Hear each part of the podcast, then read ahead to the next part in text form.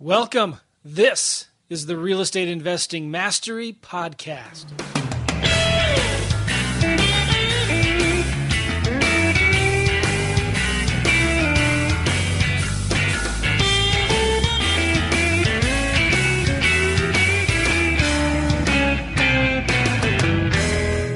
Hey, everybody, welcome. This is the Real Estate Investing Mastery Podcast, one of the best real estate investing podcasts on iTunes, right, Alex? One of them. One of them. And I always say that when we have another podcast host on the show with us, like we do today, because I don't want to offend our guest.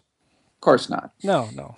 this guy is a, uh, a good friend of ours. We've known him for a while. We've interviewed him before, and it's very rare that we will interview a guest twice.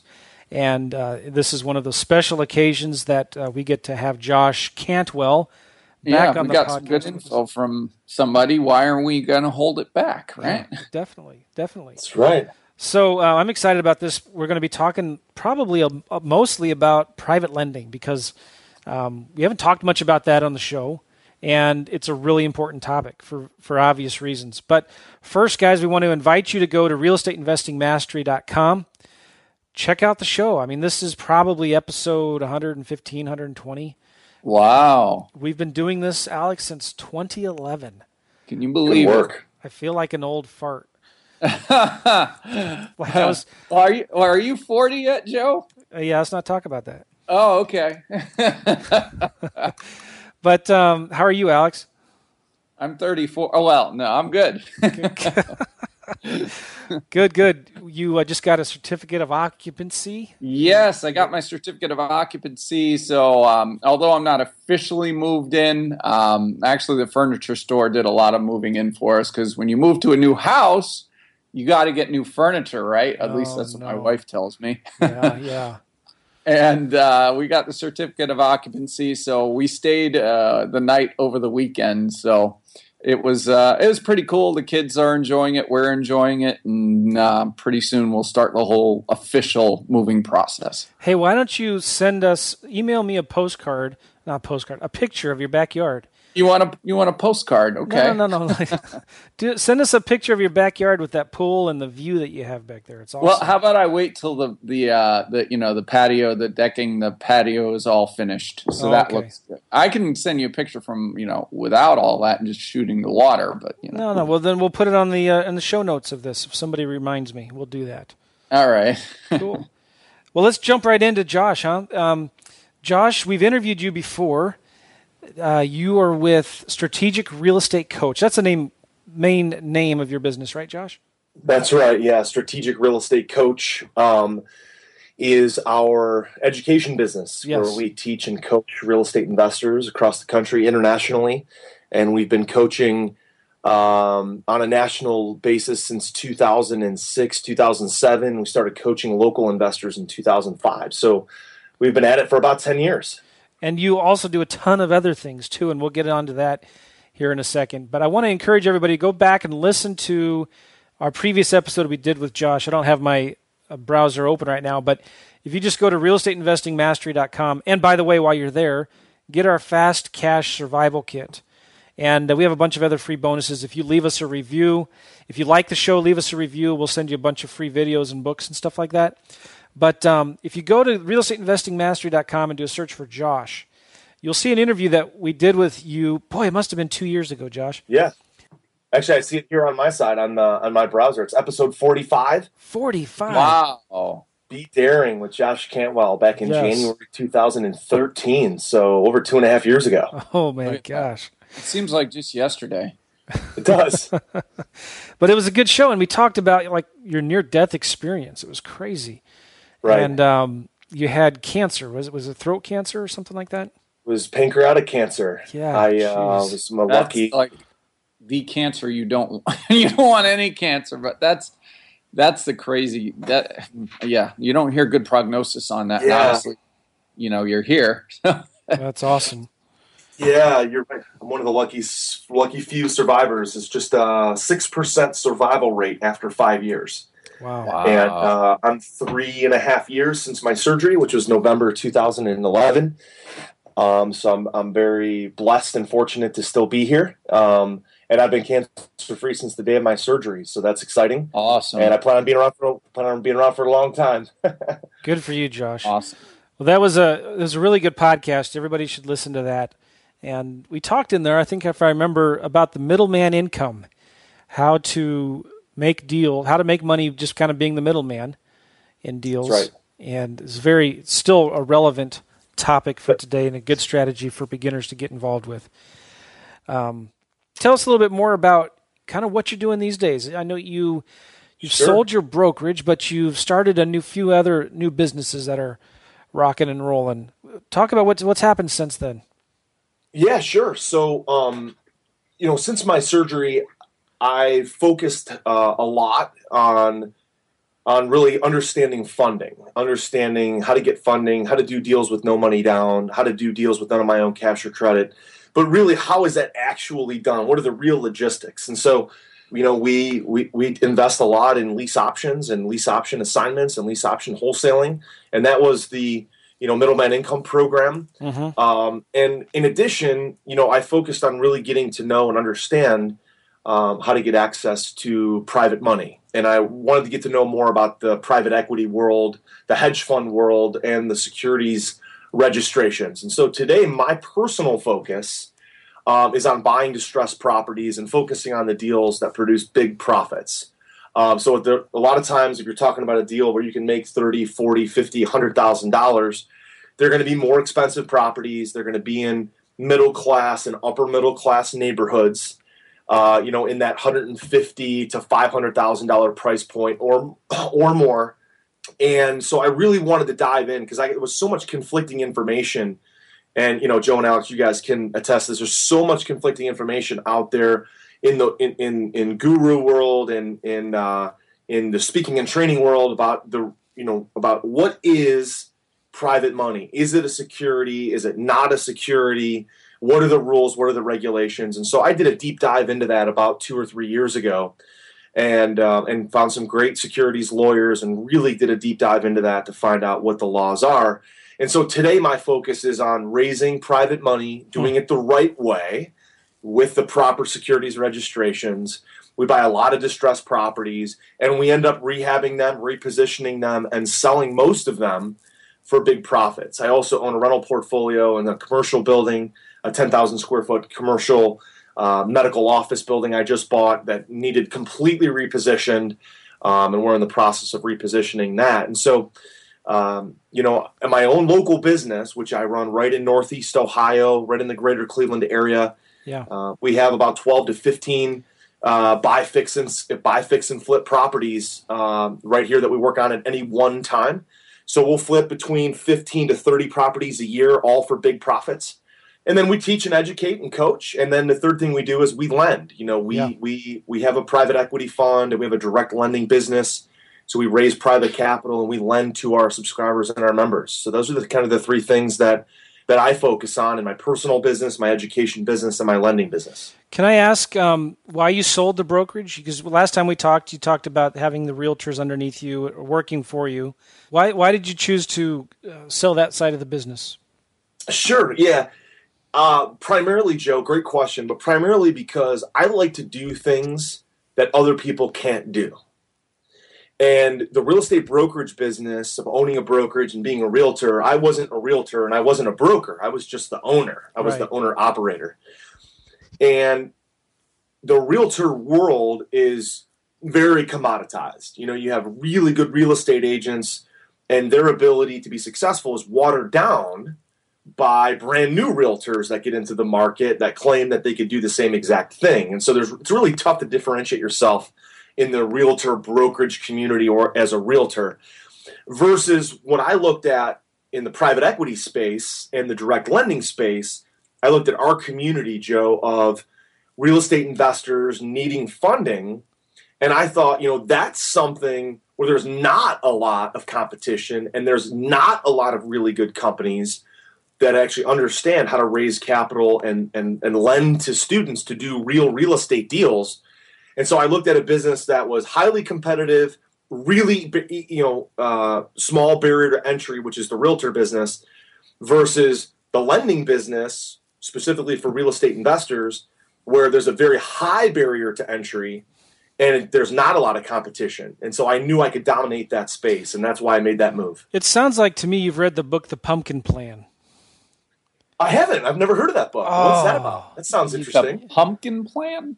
Alex, I've talked to you about it before. Don't No, I don't think. you come on, have. Alex. Don't You're act holding like back on me, man. no, you're no, you don't listen to me when I tell you to Charlie read. Brown. oh, Man, it's called The Pumpkin Plan. Fantastic book, and it's all about finding your giant pumpkin and uh, cutting off everything else that's not.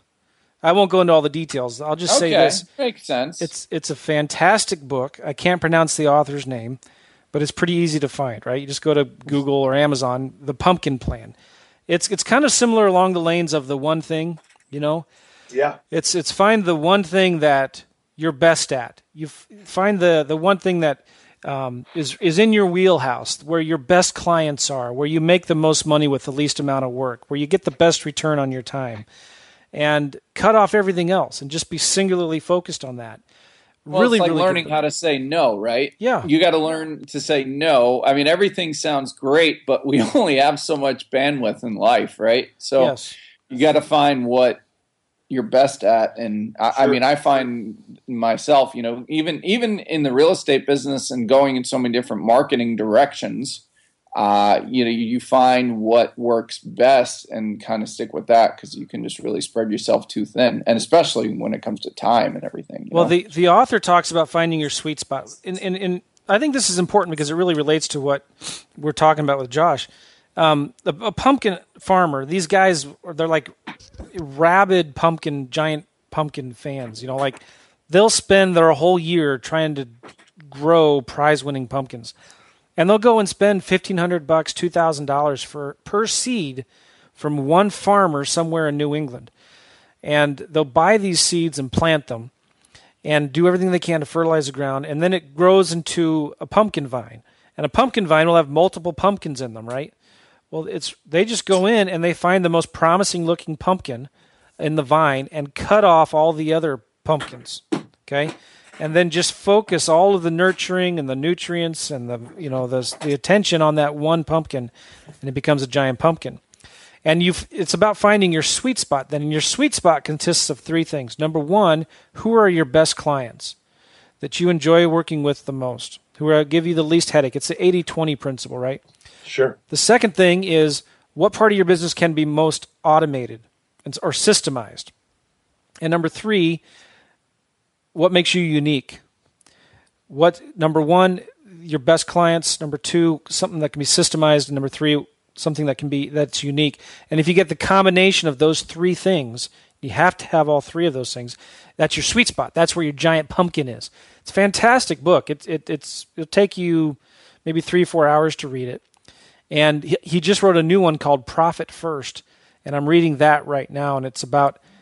Um, I hope I'm not deviating too much from what we're talking about, but this is so good. I get excited about this because Yeah, no, I'm lis- I like it. I'm listening for pump, sure. pro- profit first is we look at business normally as sales or revenue minus expenses equals profit.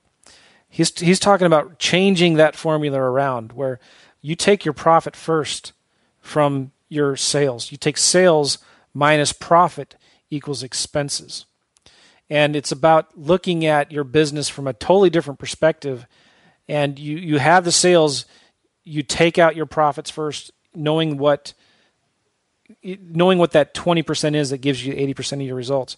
And anything left over is what you use for your expenses for your overhead. And then that way it's it's a much easier way to manage your business. Anyway i, th- I was thinking of that while you were talking josh because you just you saw that maybe that that brokerage wasn't in your wheelhouse. It wasn't something that um, while it might have been important and you were making money with it Right. it just wasn't giving you the best use of your time right That's uh, that's absolutely right. And um, you know when when you survive, right? There's so many different things you can do in real estate, and I can sum it up in this way: when you survive cancer, an almost unsurvivable version of cancer, you realize that you've been given a second chance. And my dad tells me all the time. He says, "Son, you were spared for a reason. And this the only job you have in the second half of your life is to find out why." yeah and so I've I've really lasered into you know, my family, my faith, my friends, you know, my business, things I really enjoy. And I've been doing less and less and less over the past three years. You know, I enjoy sports, but I only really play three sports today. I play basketball, golf, and bowling. That's it. I only want to be good at those three, even though I love football and I love softball and, you know, but I want to be good at those three. When it comes to business, you know, I really just want to be good at raising money because uh, in my real estate business, everything flows down from there. If yeah. I have access to funding, I can fund my own deals. If I have access to funding, I can fund deals for students. If I have access to funding, we can offer funding with our training and coaching programs. Um, you know, and we can teach people how to raise their funding. And it solves such a huge need in the marketplace to really get to know and understand how to get the funding. And so the brokerage wasn't in alignment with that. So I sold it. I had another publishing business um, that I owned that wasn't in alignment with that, so I sold that. Yeah. Um, I used to travel a lot and speak at different you know real estate groups. That wasn't in alignment with you know my my my objective of raising money, so I stopped doing that. Hmm, that's good. Um, I don't. I, you know, I used to have an office, and the office uh, was not in alignment with that, so I went totally virtual. And every, all my employees, we have nearly 35 employees in all our various businesses. Most of them work from home. So everything has gone into that, you know, that one principle, that one thing we wanted to be really good at. And as we've lasered in on that, we've gotten so good at it.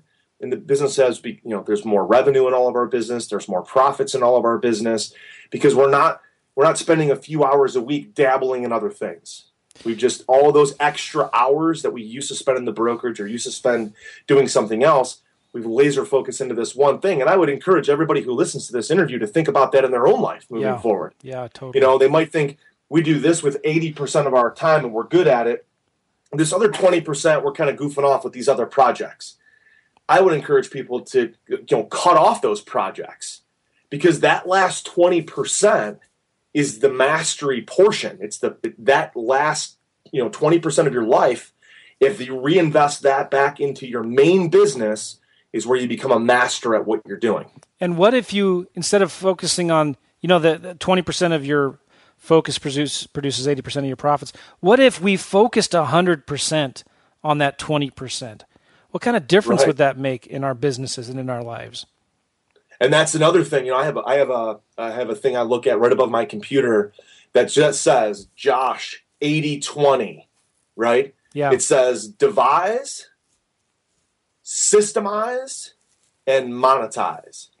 So for me, it's good. about devising the plan, yeah, then systemizing the plan, and then monetizing and scaling the plan. So I have a That's list good. of what, yeah, devise, systemize, and monetize.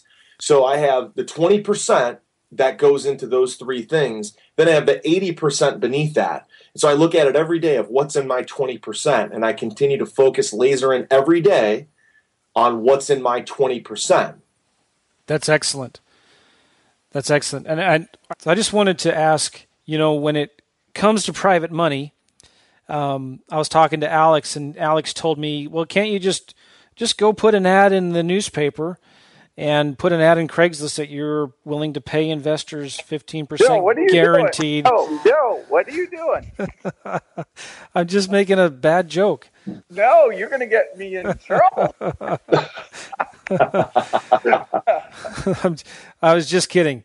Alex was saying, whatever you do, do not put an ad in the newspaper or online that you can pay guaranteed returns. Um, so, uh, you know, I, I, guess it, Josh, you know, a lot has changed in the industry, right? A lot is it's it it seems like um, it's an important thing to be concerned about. I guess. Can you talk about that? Why is it? Sure. Why is this such a big deal? Well, really, what happened if if I could take a minute and give everybody just a tiny bit of foundation is that private lending falls under the general securities laws, right? And again, I'm I'm not an attorney, I'm not an accountant, but this is the information I've gotten from my really good securities lawyers, guys that are litigating securities laws, and in particular Joe Carney, one of my securities lawyers who you literally used to work at the federal SEC. And in order to raise private money, you're either offering somebody um, their principal back. You're obviously they're going to give you $100,000 or $500,000. You're going to give them their principal back plus interest, or you're going to give them their principal back plus equity. And if you do that, that is the definition of a security. Securities are regulated by the federal SEC, specifically the securities laws of 1933 and 1934. So what happened when the when the Great Depression happened, there were people, there were no federal securities laws at all.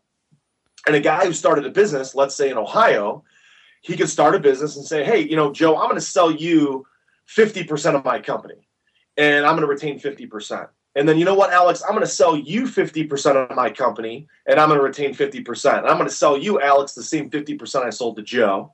And then I'm going to sell another 50% to another guy and another 50% to another guy. And if I'm in Ohio and I just cross state lines and I just drive over to Indiana, there were no federal securities laws. And I could sell the same shares of my company to unknowing, un, you know, un, un, unaware investors and I could go across state lines, and the state of Ohio could not pursue me. And that's yeah. one of the reasons why the stock market crashed in 1929 is because guys were selling shares of companies multiple times over, and then people were realizing, oh my God, I don't really own 50% of this company. I'm lucky if I own five or 10. So the federal securities laws of 33 and 34 became very important. And what's important to understand about those is those were the guiding securities laws in our country all the way until April 2012. And those securities laws said you could raise private money for your any business, not just a real estate business, but any business, but you could raise money and you do not have to be a broker dealer. It's called Reg D. Reg D says that you do not have to be a broker dealer. There's certain exemptions to the rules. And the exemptions that most people use was, was what was called 506B. It allows you to raise money from coast to coast raise money from an unlimited number of investors, an unlimited amount of money. But the catch was you had to have a prior existing relationship from every single one of those investors. And you were not allowed to do any general solicitation advertising. You could do a general solicitation, but you're not allowed to take money from those people. So you really weren't allowed to go, you know, put an ad out in Craigslist or Facebook or do luncheons or any of those kind of things because technically those people would be recruited to your business through a general solicitation. And so you were only really allowed to take money from people you had a prior existing relationship with. So a 506B exemption was a great way if somebody had a really big network, if somebody was really well connected, if somebody was networked into lots of groups and somebody was a talker like we are and willing to go to groups and meet people and talk with people and create relationships and then make those people an offer to invest in their company or invest in their real estate deals. That was the rule. So general solicitation was banned for 80 years from 1933 to 2012. And here comes 2012, the Jobs Act. The Jobs Act stands for Jumpstart Our Business Startups Act, the Jobs Act. And it was probably the single most important piece of legislation for small businesses in the in our lifetime. And here's why. In that Jobs Act, not only did it create crowdfunding, and not only did it create lots of different things, but it created what's called a 506C, federal securities and exemption, which now allows businesses of all kinds, small, medium, and large businesses, to actually advertise, legally advertise their offer to go onto Craigslist, to go onto Facebook, to do direct mail, to do luncheons, to do radio, TV, all those different kind of things, and actually advertise your offer. So, for example, for me, I pay my investors 12% interest when I'm doing a personal deal, or 15% of my profits, whichever is higher, which ends up being higher. So, in some cases, my investors are earning 15, 18, 20, 30% on their money when they get you know a piece of the, the, the deal. Now, in the past, I could never go advertise. And guys, don't take this as an advertisement. This is not an advertisement. I'm not advertising for money here. I'm just explaining my offer. Mark. But in the past, I could not go advertise that on the radio or on television. Now, if I have a 506C federal securities registration exemption, I can literally go on and put a 30 minute infomercial together to recruit money if I have a 506C registration. So that was part of the Jobs Act of April 2012. It's a big freaking deal because any business owner of any kind, you can own a donut shop or you can, you know, a manufacturing company or plastic injection molding or real estate, whatever. If you have an offer to raise money, whether it's debt financing and you're offering people notes and mortgages, or whether it's equity financing and you're offering people a, a security or an equity play in your business, you can actually advertise that to the public. But guys, here's the catch. Here's the rub. I was going to ask. The yeah, there's a rub. yeah. The 506C will only allow you to actually take money from accredited investors. Yep. You have to be accredited. Now, people are going to ask, what's the definition of accredited? So again, I'm trying to give you guys the foundation, and I'll kind of I'll kind of wrap up with this part. So 506C allows you to advertise, but only allows you to take money from accredited investors. Accredited means that you have a million dollar net worth, excluding your personal million. residence. Okay. Said million, right? Million. Yep. Yeah. A million dollar net worth, excluding your personal residence. So whatever equity you have in your personal residence does not count toward the million. Or if you're single, you have a $200,000 annual income for the past two years with an expectation of making at least 200 grand this coming year. Or if you're married, a $300,000 annual income for the past two years and the expectation you're going to make $300,000 in this next year. That's the definition of accreditation. So if you're accredited, you, that accredited investor can now invest into your company or your real estate deals or whatever. Now, the reason why they did that, guys, is the SEC, Congress wanted to allow businesses to start advertising their offer and get jumpstart money, startup capital. But at the same time, they wanted to protect the small guy, the small investor who only has a little bit of money. They basically wanted to open up this opportunity to accredited investors only. So the 506c is a huge play, and that's what we've done is a 506c registration to allow us to advertise, to do luncheons, to do dinners, to do seminars, to recruit money, direct mail, TV, radio. But we have to ask people before they invest, we have to ask them if they're accredited or not. Now, the next question I get real quick is how many, what percentage of the population in the United States is accredited? And the answer is somewhere between 9 to 13%. I've heard two different numbers uh, 9% from the SEC, and I've heard 13% from a different source. So it's about 1 in 10 people that we meet are actually accredited. So you have to sift and sort through various investors um, and make sure that they're accredited before they invest in your offering. So there's the 506B, which is fantastic if you're connected, you have lots of investors, lots of people that you know, and you can take money from both accredited and non accredited. You can take money from coast to coast, but you cannot advertise. And the 506C allows you to advertise for big money from accredited investors only. So, Josh, how do you register your 506C? What's involved with that? Yeah, great question, and it's actually really simple. Um, the uh, SEC has a website. It's called Edgar, E Um, and on the Edgar website, you can have a securities attorney, or you can go personally and you can register on their site under a 506B or C. You'll get a notification within 30 minutes.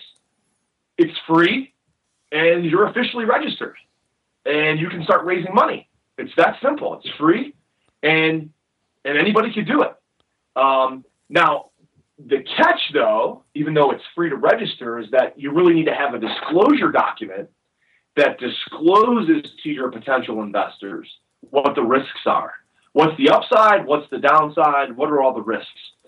And what the SEC says is if you end up in court, they're going to say, Did you disclose? This is a big deal, guys. Did you disclose all the quote unquote material facts, the material facts to your investors that they would have wanted to know prior to investing. Is that almost like a prospectus? It's exactly like a prospectus, Alex. That's right. So a PPM or a private placement memorandum is your offer and it is your disclosures. And your job as a business owner or as a real estate investor is to think ahead. You have to think ahead and say, what would an investor have wanted to know prior to investing? and you have to try to answer as many of their potential questions that they maybe would have asked if they had known to ask. So you have to think ahead. What's my interest rate? How is the money going to be used? Um, what's the you know what's the payback plan? Uh, you know what's your background? What, what's what's your expertise? Is this a startup or is this a seasoned company? Um, are you going to be using the money on commercial buildings or residential or wholesaling or rental properties? What size of properties? What's the default rate going to be? You got to think these things in advance. And that's why having a good securities lawyer at this stage is important because a good securities lawyer, like the one I use, Joe Carney and also Ralph Sherman, they've been peppering me with questions for the past couple of years so that we could vet out all the material facts and put those in our PPMs so that we have those disclosure documents. It's basically a cover your ass document because if you end up in court and an investor sues you, and because let's say they lost money in a deal or you know they didn't get the interest that they thought they were promised, that private placement memorandum is a document that tells them this is what I'm promising you, not just verbally, but in writing. And that's where people will have to make a little investment hiring a good securities lawyer to produce that document, that CYA document. That's very important anytime you're raising money. Oh, so and whether you're in real estate or whether you're in manufacturing or, like I said, plastic injection molding or mortgage business, whatever you do, if you're taking money in from investors, that disclosure document is of utmost importance to protect you from a future lawsuit. So a note and deed of trust does not 100% cover and guarantee your lender. It does not. The note and the deed of trust is a great start.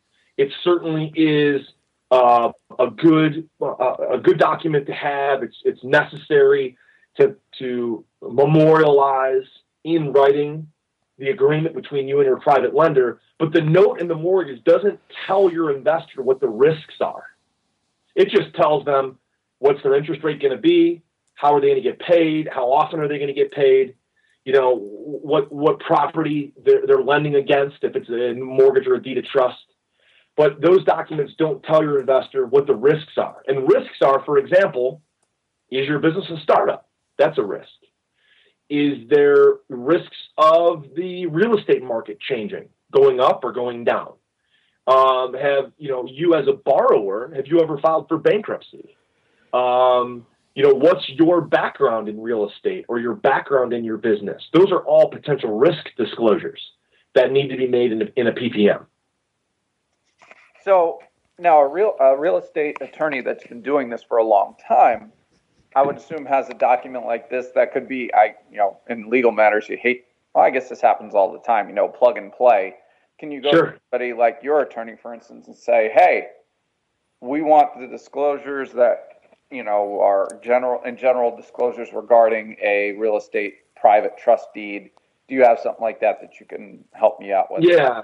You know. So, Alex, we've thought that through, and in our training and coaching programs that we offer, we give our students a copy of our PPMs and our executive summaries well, that they can literally copy paste over because we don't want them to incur you know, in, in my case, we've done very extensive disclosure documents because I just have I have far far too much to lose. I, I don't want to end up in court with a an investor that's pissed off, and I have, you know, my family and all my businesses and all of the assets that we've accumulated to protect. So we have a very very detailed PPM and executive summary.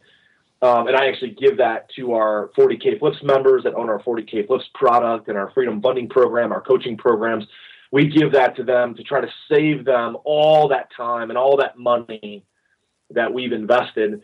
Uh, but to answer your question, yeah, a really good securities lawyer should have basically a, uh, know, a swipe file, if you will, of PPMs and executive summaries that they've produced. And there's also an entire database, which is the Edgar filing, you know, the, the Edgar system. And a lot of those PPMs and executive summaries are uploaded into that universe. So people can go, other securities lawyers, other people, other real estate investors, they can pull down those documents and use them as a template to try to shortcut the process. Awesome sauce. so Josh, awesome what sauce. do you what do you do? To, Josh, what do you tell a beginning investor who, you know, has maybe been wholesaling some deals? They want to start rehabbing and they want to start pri- start uh, raising some private money for some projects. Where do you tell them to start? Yeah, great question, Joseph. Here's where I started, and here's where I recommend everybody else begin as well. I went and kind of jumped the gun and I went right to the federal securities filings, right? Because I assume people are going to raise money and they want to raise a lot of money and they want to be really successful in real estate or really successful with their business. And they're going to want to raise, you know, two, five, 10, 30, 50 million dollars or more. But for the new investors just getting started, what I highly recommend um, and what my securities lawyers recommended to me is start with what's called an intra with an A, intra-state offering. Now, within every state, you know, Alabama, all the way through Wyoming, you know, A through W, all 50 states. In most cases, the state has an intra-state exemption. And that means that if you stay within that state and you raise money within that state and your properties are in that state and your LLC or your business matters are in that state and your investors are also in that state, you're now regulated by the state securities offices. And all states also they want you know small business owners to be able to raise money to jumpstart their business. And so every state has a certain number of private lenders or private notes or offerings that you can make before you have to register, but so long as you stay within your state. So, for example, Joe, in Ohio, I can have up to 10 private lenders or 10 notes, and I don't have to tell anybody. I don't have to tell the state. I don't have to tell the Fed. I don't have to tell anybody that I'm raising money as long as I stay within Ohio. So if me, my business, my properties, and my private lenders are all within the state of Ohio, I can raise up to a million dollars. I can have up to 10 private lenders and 10 notes per year, okay, per year. And I don't have to tell anybody. Okay, but the, the only thing you're still going to want, you're still going to want to have a disclosure document. You're still going to want to tell your private lenders these are the risks of investing with me. Do you still do they still have to be accredited investors? No, no. In, in in the state of Ohio and in all states, they could be accredited or non-accredited, unless you're pooling money. Yeah, you don't want to pool unless you're going to pool money. Exactly, Alex. So if you have like one investor per property, so let's say you're buying a property for hundred thousand dollars, you got fifty thousand in rehabs, you're into it for one fifty, and your after repaired value is two fifty and you have one investor who gives you 150K from his self directed IRA, you could do that within your state. You don't have to register with your state in most states. And actually, 37 out of the 50 states, you don't have to register at all. There's no, they, they don't ask you to register at all. Um, in 37 out of the 50. In the other 13 states, there's just a very simple, what's called a notice filing. And you just want to put the state on notice that you're raising money. And that notice filing is only like 100 bucks. You know, you send it into the state, let them know. You notify them that you're raising money, and you're good to go. Um, and so that's where I would recommend people start is with an intra-state offering within your state. Start with people that you know. Those people could be accredited or non-accredited. In most cases, you, can raise up to a million bucks. Um, in most states, you don't have to register. Um, and that's where I would begin. That's where I started years ago, and I didn't even know it but all my investors were within my state. They were all people that I had a prior existing relationship with. And by default, that's where I started. Then, when I really wanted to get big and started raising more than a million dollars a year and go coast to coast and raise money, crisscross state lines, then I went to a 506B federal registration, which allows me to raise money from people I have prior existing relationships with. It allows me to raise money from people I have accredited and non accredited investors. Okay. But now I'm on a federal level because I'm crisscrossing state lines.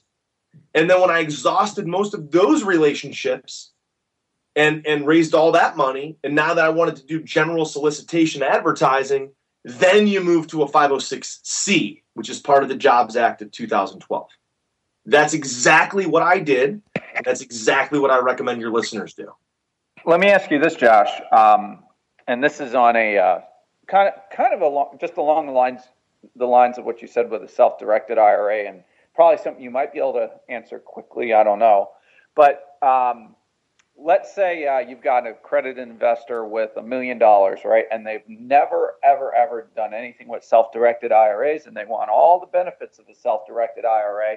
What's the fastest way for them to move money to get it into a self directed IRA in order to start lending from it so they can start reaping all those wonderful tax benefits? Yeah, yeah, that's a great question. So, somebody's got an old 401k or an old pension with a million bucks in it. Um, what if they don't? Have a 401k. That's just a million dollars in the bank per se. Okay. Well, again, they're going to have to follow the uh, various laws regarding IRAs, regarding 401ks, those kind of things to get that money into a self-directed account. Um, you know, and unfortunately, there's there's right rules, and there's you know they can only deposit so much money yeah. into a self-directed account. Now, don't don't misunderstand me. Maybe maybe I miss uh, misspoke or didn't elaborate enough. If they have a million bucks in cash, it does not have to be in a self-directed IRA. No, it doesn't. It, but they it could just be cash. Taxes. yeah, if they want the tax benefits, um, you know, they should really get with a company like Equity Trust or iPlan Group or Kingdom Trust and figure out what could they start. Can they start a SEP IRA? Okay. For example, if they're self-employed and they have business income from their self-employment dealings, they could deposit $53,000 a year into a SEP IRA. If they have a business, maybe they could do a 401k, a solo 401k. And in, in the case of a 401k, there's a balance plan and a profit sharing plan that can be added to the 401k. And in some cases, you can deposit over a hundred thousand or even 120 150000 dollars a year into those plans but again it has to be through a business. That'll get you up there a lot quicker. But yeah exactly. a so a lot of investors though and a lot of people that invest don't are not business owners. They just have money that's sitting there collecting dust and they're tired of just collecting dust you know? Right and in that case, unfortunately, in most cases, they're only going to um, probably uh, fall into the status where they could do a traditional IRA or maybe a Roth IRA with a catch up plan if they're over 50 years old. And they're going to be stuck with depositing five or you know six or seven or eight or ten thousand dollars a year. Yeah, and that's real small money. I know. But what they could do is start a company, uh, you know, investing in, in whatever they want to invest in in their business or, you know, creating whatever they want to create in their business. And if they can do that legally, then they can start up a, a solo K and that solo K, they can jam a bunch of money into it. It doesn't matter what your revenue is, right? You can just, as long as you have a business, you make an LLC, you, would you say you're golden or can we say that? Well, the company has going to have to have income, right? And so they can take let, us say as the business owner you have a salary of $100000 a year. Okay. Well you could defer a big chunk of your salary into that 401k and then the solo k the company can also match plus the company can take some of their profits into a profit share and also what's known as a cash balance plan um, can all be done in a 401k and that's how you can get up there where you can deposit 50000 or $100000 a year into that solo k but you have to have a business that you know that business has to be in the business of making money doing something. It hey, can't just be a business that you set up just to invest your own capital. You listening joe? Yeah. This is this is good tax stuff right here for uh, for both you and myself you know because we cry about as much taxes we have to pay. These are all things that you you know we can do to help. Yeah. Absolutely. The solo K is a great thing. Now, just be aware, guys, a solo K is really for a, a guy that's really running a solo business if you have a bunch of employees, there's there's what's going to be known as a, a, safe harbor program, and if you do have employees, those employees have to be included. So now you're going to be talking about more of a, a traditional 401k, because whatever benefit you have as the owner, you're going to have to include some benefits for your employees. Um, but it's absolutely something to consider, and oftentimes you can still jam 80, 90 percent of the total dollars in the 401k can go to the CEO and the owner, and but there is going to have to be some match or some benefit to the employee. Uh, otherwise, it's going to be known as what's called top heavy. And if it's top heavy, then you might fall out of the rules and restrictions. But if you're a, really a solo owner with no employees or very few employees, the solo K is going to be an awesome opportunity. Good stuff. Yeah, interesting. And while you were talking too, I was looking at the Missouri Secretary of State website, or I guess the Missouri Securities. What is it? Yeah, the Missouri Secretary of State. Anyway, yeah, and they have uh, brochures and pamphlets here on how to register as a small business security, and Yep. it's interesting.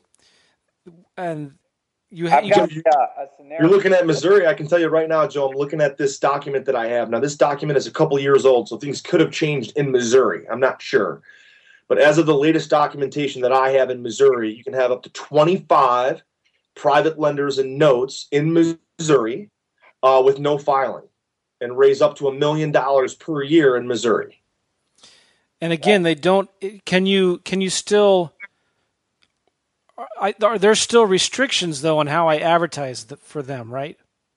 Right. In, in, in an intra-state offering, you cannot advertise to the general public. That is, this has to be uh, you working with people that you already have a pre-existing relationship with, friends, family, people that you have uh, relationships with, people from your local networking groups, your real estate investor association, your your Kiwanis groups, your Rotary clubs, people that you already know. Yeah. Uh, with an intra-state offering, you're not allowed Oh. to recruit money through a general solicitation. you really can't have a quote unquote private lender website as these template sites are out there and anybody can grab one unless Right. You really shouldn't have that unless you have a 506c Yeah. federal registration.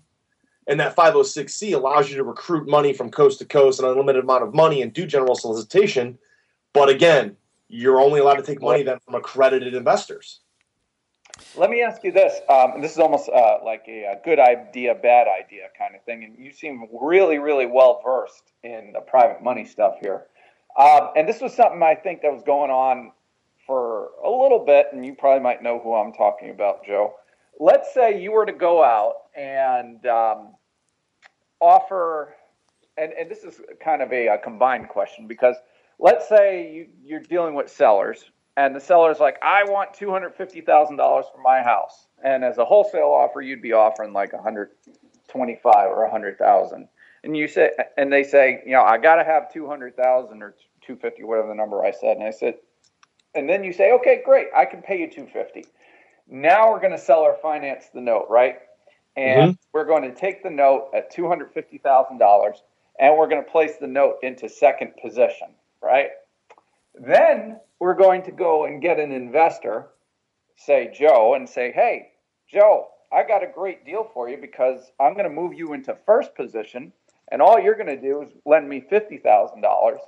And now this $50,000 is very well secured on this property because you're in first position.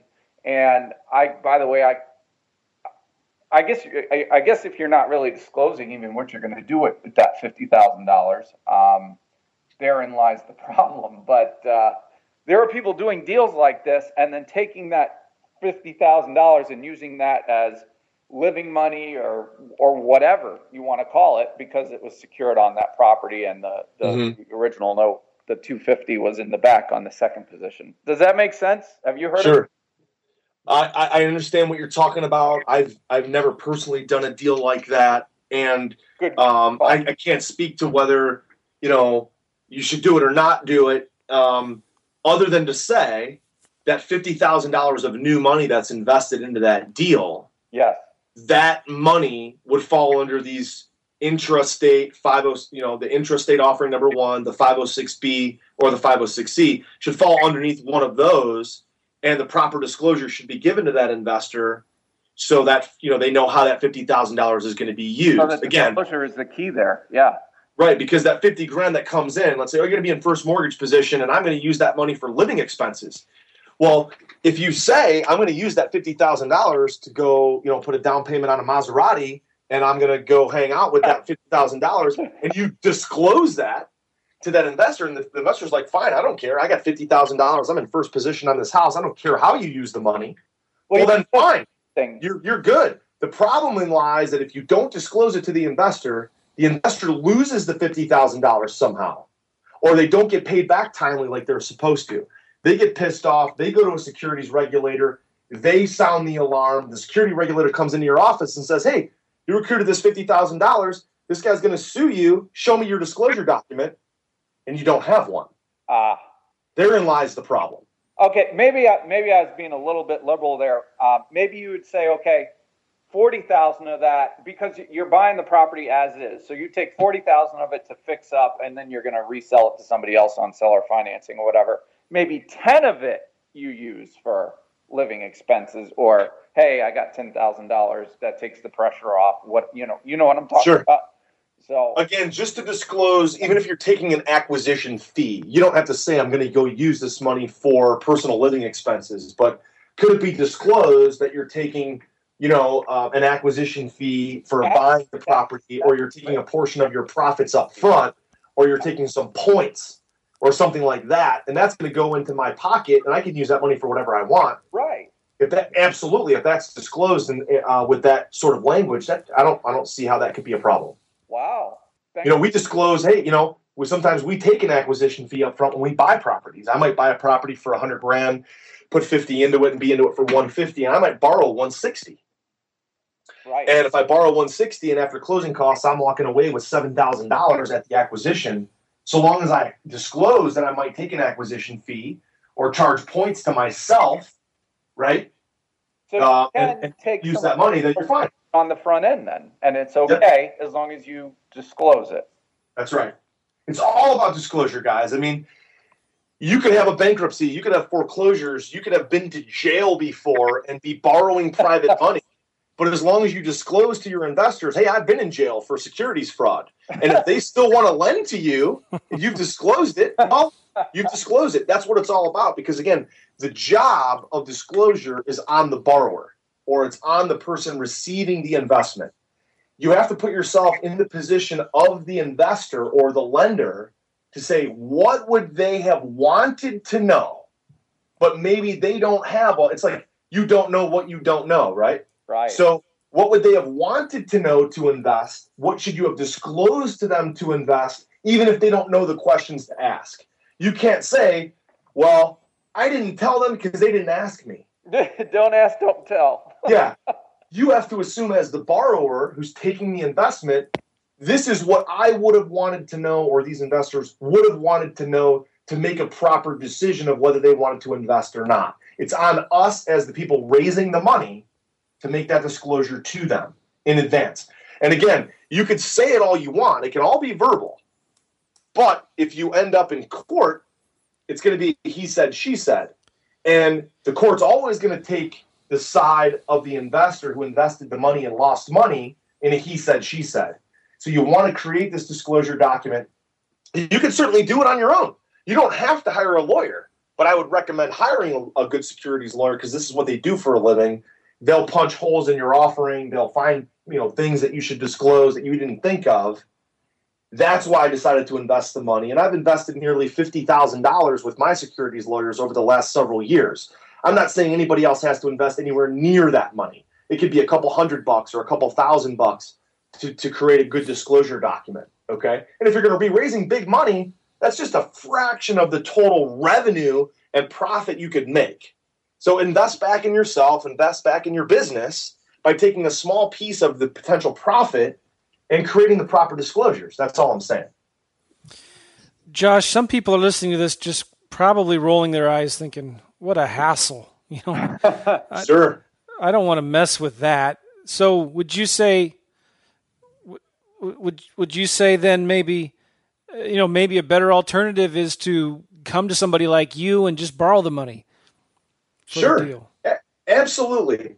Uh, I mean, that's one of the things that we we tell our members and our students that we coach. We say, look, I'm going to teach you how to do it yourself.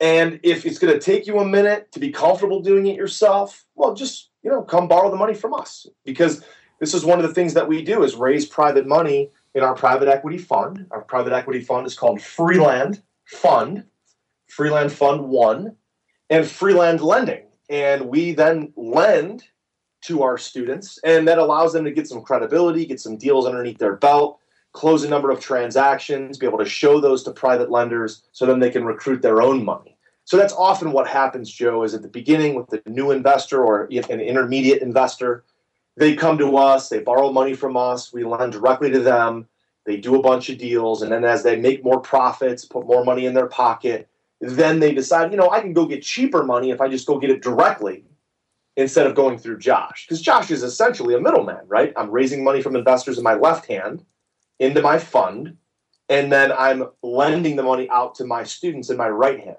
And of course, there's a markup or a premium for that money because my company has to get paid and we have the lights to keep on and employees to pay.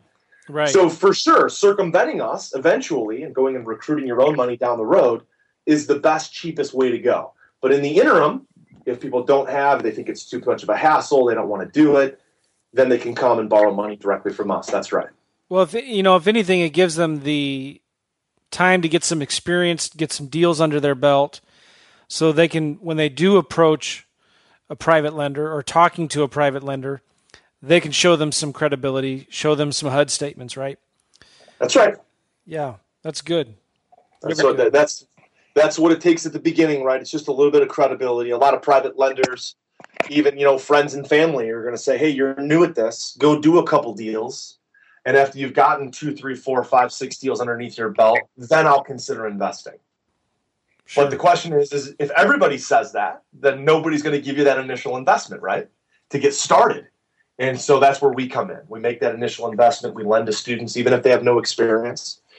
Um, in addition, Joe, we're an asset based lender. And what that means is that we look at the property more so than somebody's personal financial profile. Okay. Okay. We look at the property, we look at the deal. We don't we don't ask people to give us tax returns. We don't ask them to give us bank statements or pay stubs. We do pull their credit from one of the bureaus, not all three, but one of the bureaus. And the credit that we pull is because we're looking to see if they have any felony convictions on their credit or if they're in the middle of an active divorce or an active bankruptcy. We're not really looking at their credit score and lending off their credit score. I've given loans to guys with 501 credit scores before. I have a guy I'm giving a loan to next week that has a 534 credit score. But the deal, the property makes so much sense. He's buying it and rehabbing it for 110 and the after repair value is 185 and we have an Wow. appraisal done by uh, you know a licensed appraiser who appraised the after repair value at 185. So why wouldn't I give him a loan at 110? I'm only at a 55 or a 57 percent loan to value. You know, it's funny. it's funny when you talk about stuff like that because um, Ron LeGrand used to say, you know, when you're not in a deal that's right, you lay awake at night worrying, are they going to make their payments? Are going to are they going to make this thing work? And he says, when you're in the deal right, and I, I don't, I'm sure this isn't your attitude. He's like, you lay at night hoping they're not going to make their payment. yeah, some some hard money lenders, other guys that are in the hard money business, the hard money lender business is a lot different than what we do because they require bank statements and pay stubs and tax returns and high credit scores. You know, we only lend to our students. We don't lend to the public. So Yeah. we're only doing deals with our students. So my theory is, you know, some of these hard money lenders, for what you're saying, is they they lend to repossess. Right. They lend in hope of repossessing the property because it's such a good deal. That's their We don't we don't do that because I don't want to be foreclosing on my own students. exactly. We lend so that they can make money and we can make a little bit of money too, and everything works out for everybody. Um, but yeah, to, to to to fund to foreclose is bad business because oh, yeah. you're funding in the hope that you can foreclose on somebody. I mean, really, I mean, uh, what- I mean, what what a terrible sort of way to kind of live your life to hope other people fail so you can succeed. That's uh, that, that's not what we're trying to do That's here. very We're- Ebenezer Scrooge. Yeah, yeah. Fund to foreclose is definitely not a not a not a not a business model I would follow. Absolutely. We're not, and we're not knocking Ron LeGrand either. No, he, he was just No. so to be funny. right. Oh, Then that's is- that's not what he teaches. But just, I just wanted to make sure we clarified that. I really Yes. like Ron LeGrand. We need him Um, podcast actually. So if you're listening, Ron, you know. Yeah, you know, I'm sure he listens to our podcast. yeah, if anybody knows Ron, you know, I could, I could probably call him up and ask Yeah. him. Yeah, I can put you in touch with Ron. Oh, there you go. Maybe we Um, should edit that out then. no. no, he'll probably have a good laugh at it. But um, Well, Josh, this has been really good. Where can people go, you know, to get more information on this whole private placement thing, lending, private lending, getting borrowing some money from you guys, getting some education on how to do all of this? It's I know I, am hoping that people listening to this who are new are not overwhelmed because um, yeah. it, it is tricky. But when you can break when you break it down, and Josh does a really really good job of this over at Strategic Coach, breaking things down like this that can be really can look really complex on the outside and complicated, but when you can sit down with a good coach, a good teacher, they can really show you how simple it really is. And when you got somebody holding your hands, it's a lot easier, right? Sure. So what what's a good way to get a hold of strategic coach, the lending that you guys do, things like that, Josh? Sure, Joe. I'll, I'll give that out. And I also want to break this down one more time before we wrap up of exactly what I would do if I was new, because I realize this can be overwhelming and I'm talking about really big stuff. Yeah. Um, so, yeah, if, if so, first of all, the first thing I would recommend that people do to get started is is is is to borrow money. Borrow money from somebody who already has access to money to fund their real estate deals. That's me. I'm I'm an asset based lender. We lend money to students, and we put together a free class that's online. They can go to freedomfundingclass.com, register for that class, and on that class, we'll walk them through how we're different as a lender, why being an asset based lender has been great for us and our students. We'll walk them through our terms and conditions and how they can become a Freedom Funding member uh, to get access to this asset-based lending. And that's also, Joe, the first thing I would do is I would borrow money from people that already have access to private money. So go to freedomfundingclass.com. Um, second place is just check out our main website, which is strategicrealestatecoach.com. Uh, and on that site, we have a free report called 55 Simple and Powerful Ways to find great real estate investments. It's 55 different strategies that I've used and my highest level mastermind students have used to acquire great real estate investments right now, right now in today's market. These are not strategies we used 10 years ago. We literally met two months ago in a closed door mastermind. We put this report together. It's about 30 pages. It covers 55 different strategies to find great real estate investments for wholesaling, for rehabbing, commercial, rental, uh, they can check that out at strategicrealestatecoach.com. Good. And you have a podcast too, Josh. Is that where you hosted as well there? Uh, we actually just we host it on our website, strategicrealestatecoach.com, and they can also visit in iTunes. It's called Real Estate Investing Made Easy. And Joe, I'm going to have you on uh, very very soon here, and uh, and interview you on our podcast as well, and we'll talk about what you're up to on your travels throughout Europe and how you're still investing in real estate back in the States while you're out of town. That's fantastic. Awesome. Uh, but Real Estate Investing Made Easy is our is our podcast in iTunes. Yeah, good. I've listened to a few of your episodes. They're really good, Josh. And uh, I encourage everybody to go listen to that Real Estate Investing Made Easy with Josh Cantwell. Your free class for the funding side of things is freedomfundingclass.com. That's right. And your main education website is strategicrealestatecoach.com. Very good. That's right. So, Joe, just to wrap up, what would I yeah. do if I was new again so people are not overwhelmed? Yeah, good. Please do that. I would, again, I would become a borrower, go find good real estate deals, and I become a borrower for somebody that already has money. So, that freedom funding that we offer, that's where I would start. Then, number two, to raise some of your own private money I would start with people that you already have a pre-existing relationship with. If you can offer your investors a 12 or a 15% return, you you kind of owe it to your family, your friends, and the people that are nearest to you. Yeah. To give them a great return on their money. Don't go to strangers, don't go to, you know, the public. Go to the people that you're that are most important to you because they're dying for a good yield. Uh, my copywriter used to say, Joe, all the time. He used to say, "Look, if you have an offer that's going to benefit somebody's personal life and you feel passionate about it, then you have a moral obligation to offer it to them. Hmm. A moral obligation. So I feel with my own friends and family, if I can give them a 10, 15, 20% return on their money, I have a moral obligation to show it to them yeah. because they can't get a 12 or a 15% return in the stock market or in bonds or in CDs. So that's the second thing I would do is I'd go do an intra-state offering with your own people you have a prior existing relationship with. That's step number two. Yeah. Then step number three is once you've exhausted that state offering and you want to crisscross state lines, then go to a 506B federal registration. And again, go to the people that are already in your network that are across state lines. Then, when you've exhausted that, step number four, Joe, finally is go to a 506C federal registration, which is part of the Jobs Act of 2012, which allows you to do general solicitation, do marketing all over the country, put together infomercials, direct mail, radio, TV, social media. Do that. But again, keep in mind, you can only take money from accredited investors with that offering. That's the four steps that I yeah. use.